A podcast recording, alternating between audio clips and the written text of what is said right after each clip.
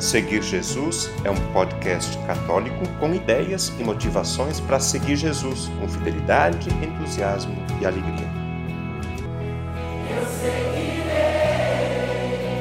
eu irei for Senhor. Olá pessoal, eu sou a Marla e hoje estou aqui para refletir com vocês um pouco sobre os movimentos que a vida nos apresenta ao longo da nossa história. Viver entre vales e montanhas, ou seja, entre baixos e altos, entre períodos difíceis, conflituosos e períodos tranquilos, estáveis, todos nós vivemos. Basta olharmos para trás para constatarmos a existência de um zigue-zague e não de uma linha reta, na vida de todos nós. É da natureza humana viver momentos bons e ruins ao longo da sua vida, pois, assim como na superfície do planeta, onde vales e montanhas estão interligados, de modo semelhante, também estes momentos estão em nossa vida. Como momentos ruins, costumamos compreender as situações de perdas, seja pela morte de uma pessoa querida, por uma separação, pelo desemprego, situações de violência, de doença, sentimentos de fracasso, de angústia, entre outras. E como momentos bons, costumamos compreender as situações de conquistas, de vitórias, de ganhos, de encontros, de sensações de completude e de plenitude. Neste sentido, vendo as situações desta forma, onde os vales são os momentos ruins e as montanhas os momentos bons na nossa vida, corremos o grande risco de fazermos de tudo para evitarmos passar pelos vales ou então com que ele passe rapidinho. No entanto, é importante lembrar que nós criamos nossas montanhas e vales muito mais do que imaginamos uma vez que os erros que cometemos durante os bons momentos podem precipitar conflitos e as atitudes sábias que temos nos momentos ruins podem criar novas possibilidades. Neste sentido, se é assim possível que podemos interferir ou até mesmo transformar nossos vales em montanhas, de que forma podemos fazer isto então? Bem, alguns autores defendem que tem aspectos, tem áreas da nossa vida que precisam ser aperfeiçoadas, que precisam ser melhoradas e que somente as identificamos quando estamos vivendo momentos difíceis na vida. Ou seja, eles defendem que o sofrimento que podemos estar sentindo num momento de vale pode ser capaz de nos despertar para uma verdade que até então estávamos ignorando sobre nós mesmos. Descer, deprimir, cair na vida pode nos possibilitar ver em nós aquilo que ainda não havíamos visto, rever o que ainda precisava ser revisto, para fortalecermos nossa imunidade emocional, física ou espiritual. E com isto, nos mantermos bem por mais tempo.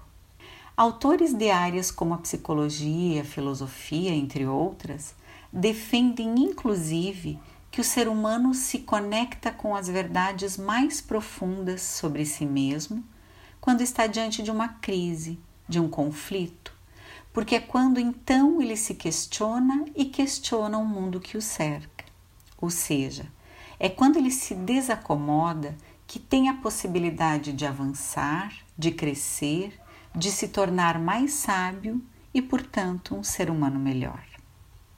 Spencer Johnson, psicólogo e escritor norte-americano que se debruçou sobre este tema, diz que o caminho para fora do vale surge quando decidimos ver as coisas de outra forma. Ou seja, ele diz que se podemos mudar uma situação ruim, ótimo. Caso contrário, podemos tomar a decisão de mudar o que sentimos a respeito, para que a situação seja revertida em nosso benefício. Diante disso, ele defende que em qualquer vale da nossa vida existe o que ele chama de bem oculto, que nos tornará melhores se conseguirmos desvendá-lo. Isto, explica ele, porque não estamos inebriados, ofuscados pela sensação de plenitude que os momentos de montanha nos despertam. Diante de tudo isto, podemos compreender que vales e montanhas são vitais em nossas vidas, assim como os batimentos cardíacos em seu movimento de descida e subida. Esta frequência, quando ela para, é porque não estamos mais vivos. Spencer fala que o propósito dos momentos de montanha é celebrar a vida e dos vales é ensinar sobre a vida, porque nos vales é que aprendemos que não somos imortais, que não somos melhores do que ninguém, que aprendemos a sermos mais humildes, mais gratos, inclusive pelos bons momentos que vivemos enquanto estamos na montanha. Ele também comenta que mudar a forma de ver os vales e montanhas da nossa vida muda a forma de fazer a passagem por eles. E acrescenta que, quando fazemos da realidade nossa amiga, por mais difícil que ela seja, ela nos auxiliará nesta travessia. Entretanto, é necessário frisar que em alguns vales podemos ter mais dificuldades para sair, se não buscarmos ajuda seja por uma necessidade espiritual, física ou emocional.